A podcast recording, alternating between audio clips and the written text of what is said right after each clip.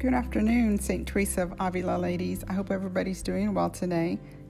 This is Esther, and I'm going to cover day three on our chapter 19 today the challenge to stand firm. Uh, the first one is, was pretty good. What do Luke 22:31 and 1 Peter 5:8 reveal about the source of some of our challenges? And if you go on to read it, you'll see that it's basically Satan. Satan is, you know, the devil is waiting to devour us, and he's just you know, walking around this earth trying to see who he can devour. And you can really see that in these times right now where we're really being challenged whether we're going to be standing strong in our faith or give in to Satan's fears. So remember to stand strong in your faith, which goes on to number three. As we engage in the battle, what does 1 Corinthians 16 13 call us to do? Can you apply the verse to a specific challenge in your life today? Um, yeah, I think everything going on around us. I mean, the world is at a standstill, and we're standing here strong in faith, and we must. You know, even t- even at times that we feel like we can't stand strong anymore, you know, we're here for each other to lift ourselves up together. So, if you can't raise your arms or praise God anymore, just you know, ask for prayer, or and we will be more than helpful at bringing each other's arms together, all as one, as we share in God's love. So it says to be courageous and strong and stand in faith. And more than ever, are we being tested to do that today? So let's unite our, our, arms together and raise them up to the Lord and give Him praise for what we do have, because we do have a lot. We have plenty of food in our homes to survive. We have a community that we are so grateful for. We have the resources of daily Mass that our shepherds are bringing out to us every day. So we have no reason to think that there is no God because if there was no God, why is, why is everybody doing so much for each other? So it's tough for us not to lose faith, but we must band together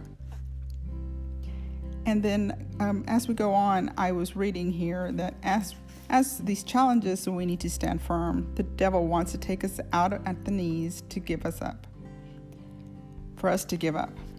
God calls us to stand firm in the face of this. He calls us to remain courageous and strong, not because we have confidence in our own strength, but because of our confidence in Him.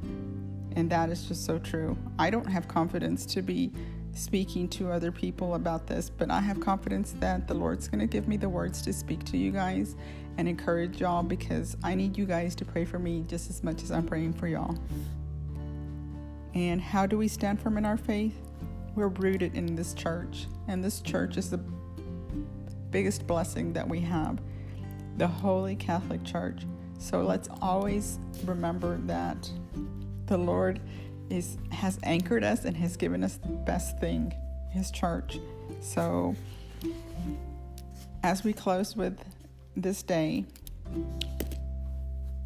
let us just come together in prayer and make sure you have an opportunity to uh, go to the mass on YouTube or you know through Facebook or wherever it is that you can go through. Make sure and do not not to go to Mass today spiritually because this is where our defenses are. This is our daily medicine. This is what we need to stand together. Because if we get lazy and do not even turn on the Mass, then that's where the devil is waiting to devour us. So let's stand in faith. Make sure that you attend a Mass online at some place, somewhere. And if not, just go down on your knees and do a spiritual act of faith because we must not give in to these temptations to just not listen to the words of God. So, with that being said, I hope everybody has a blessed Sunday. And I also want to let you guys know that they are working on a Zoom so we can have a meeting together through uh, our social media or, or, whatever. So we will be posting all of that for you guys so we can get together if we want to do that that way. But just remember, you guys are my prayers and God is good. So I will talk to y'all next time. Love you guys. Bye.